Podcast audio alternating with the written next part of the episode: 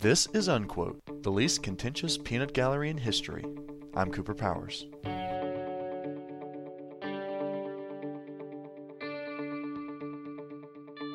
Welcome back, everyone. This week it's number 38 on the American Film Institute's Top 100 Movie Quotes list The Pride of the Yankees. Gary Cooper portrays famed Yankee baseball player Lou Iron Horse Gehrig, so named for his record setting consecutive game starts in the major leagues.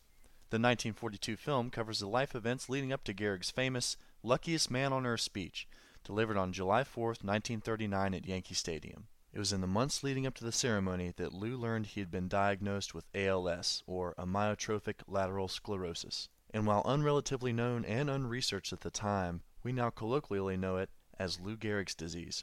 In brief, Lou describes the camaraderie between teammates and was ever humble in stating how grateful he was to have played the game professionally.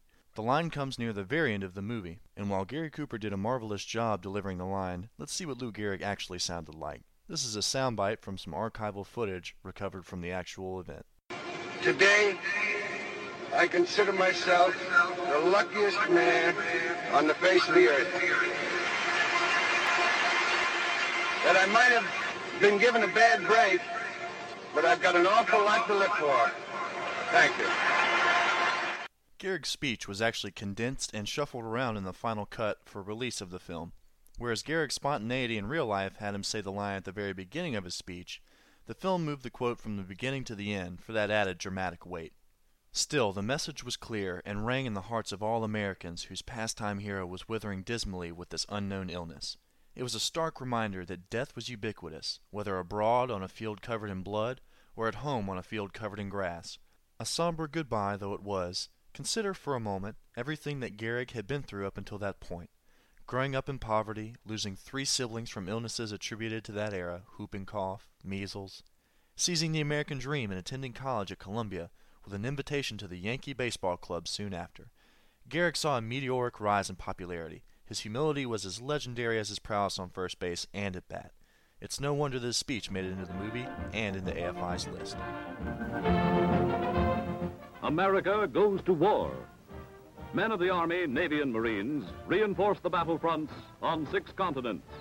Cultural relevancy is one of the metrics that the AFI uses in selecting these lines. In this case, is no different. The early 1940s saw America in the throes of World War II. It seems evident from the opening title crawl of the film that a surge of nationalism had gripped America. To quote the title sequence, Lou Gehrig was a lesson in simplicity and modesty to the youth of America.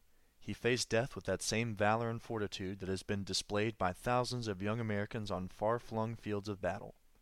While some may view this as subtle propaganda, I feel as though it was more a well-intentioned homage to a fallen sports hero. Movies were a great medium to broadcast messages of hope and transfer inspiration to Americans, if for no other purpose than to keep the gears of war turning. The luckiest man on the face of the earth was a model for which others could live accordingly. Luck was what America needed in this torrid era. Luck and as much spare rubber as people could donate.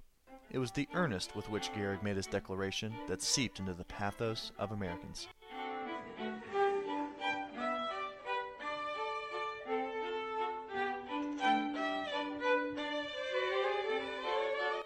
I hope you enjoyed this week's episode of Unquote. Musical thanks go out to bensound.com again for our intro and outro music, and also the song Take Me Out to the Ball Game by Albert von Tilzer, arranged by John Jeffrey Greer for the Fine Arts Center and a strings chamber music concert, performed by Reagan Bacour, Jordan Goodwin, Joshua Goodwin, and Joshua Anderson. Thanks, guys. Sounded really great.